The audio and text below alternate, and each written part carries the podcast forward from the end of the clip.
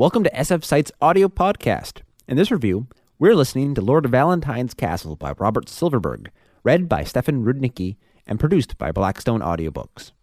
Lord Valentine's Castle is a sweeping, epic novel that immerses us in the alien world of Majipoor, a gigantic, diverse world lush with life and populated by more than a half dozen alien races.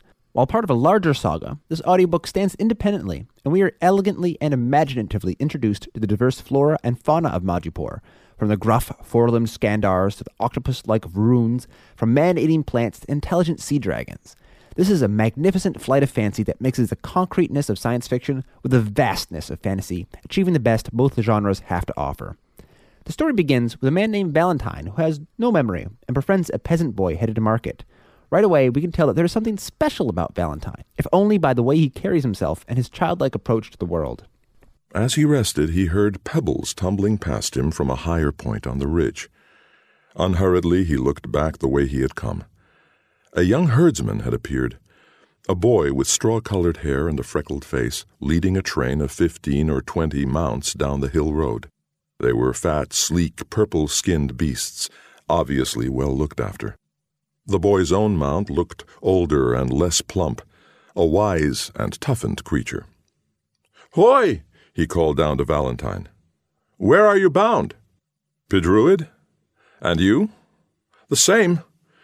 Bringing these mounts to market. Thirsty work it is, too. Do you have wine?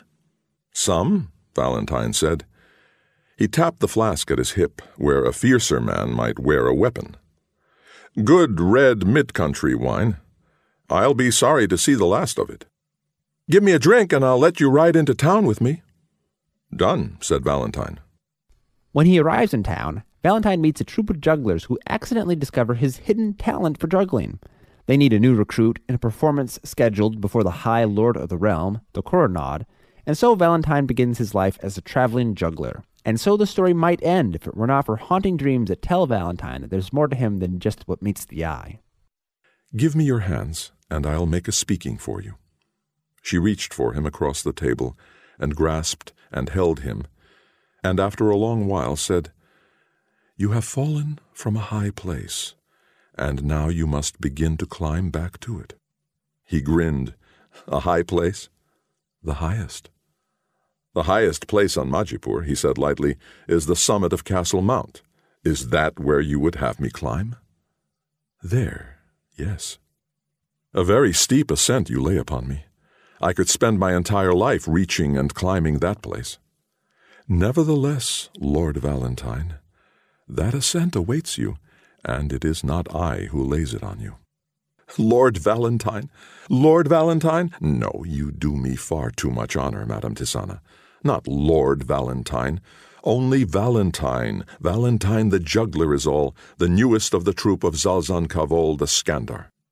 By courageously exploring his dreams, Valentine learns a secret about himself that changes everything, and soon he must encourage his traveling companions to abandon the lives they expected to live and to instead follow him on a harrowing adventure that sends them across several of the massive continents of Majipoor, across the vast deserts, through hostile territory inhabited by shapeshifters, across dragon infested waters, to a spiritual shrine, through sprawling labyrinths, and finally marching up a mountain to the soaring castle mount that penetrates the sky itself.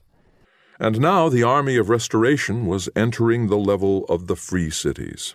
It was possible here, at Biberun Sweep atop Tolangar Barrier, to look back down the slopes for a view that was still comprehensible, though already unimaginably mighty. Lord Havelbov's wondrous park coiled like a tongue of green just below, curving off toward the east, and beyond it, mere grey dots, lay Dundalmere and Stipul, with just the finest suggestion of the secretive bulk of walled Normork visible at the side. Then there was the stupefying downward glide of the land toward Amblemorn and the sources of the Glayge, and, hazy as dream fog on the horizon, the outlines, more likely than not painted by the imagination alone, of the river and its teeming cities Nimivan, Mitrapond, Thrace, South Gales. Of Macroprosopos and Pendawain there was not even a hint, though Valentine saw the natives of those cities staring long and hard, and pointing with vehemence, telling one another that that hummock or this nub was their home. The epic scale of this novel could leave you lost as a reader, but Stefan Rudnicki does an amazing job of telling the story with patience and wonder that it deserves. He tells the scenes of juggling with the full awe that they merit. He explores Valentine's chagrin with its full bitterness, and reveals scenes of the vast landscapes of the planet with the same childlike wonder that Valentine has. This is anything but a sword and sorcery novel. While there are some battle scenes, violence is always committed with the greatest of regret. Instead, what drives the story is Valentine's soul searching and his journey to be himself, which uses the backdrop of a fantastic world to tell it. And what a ride it is.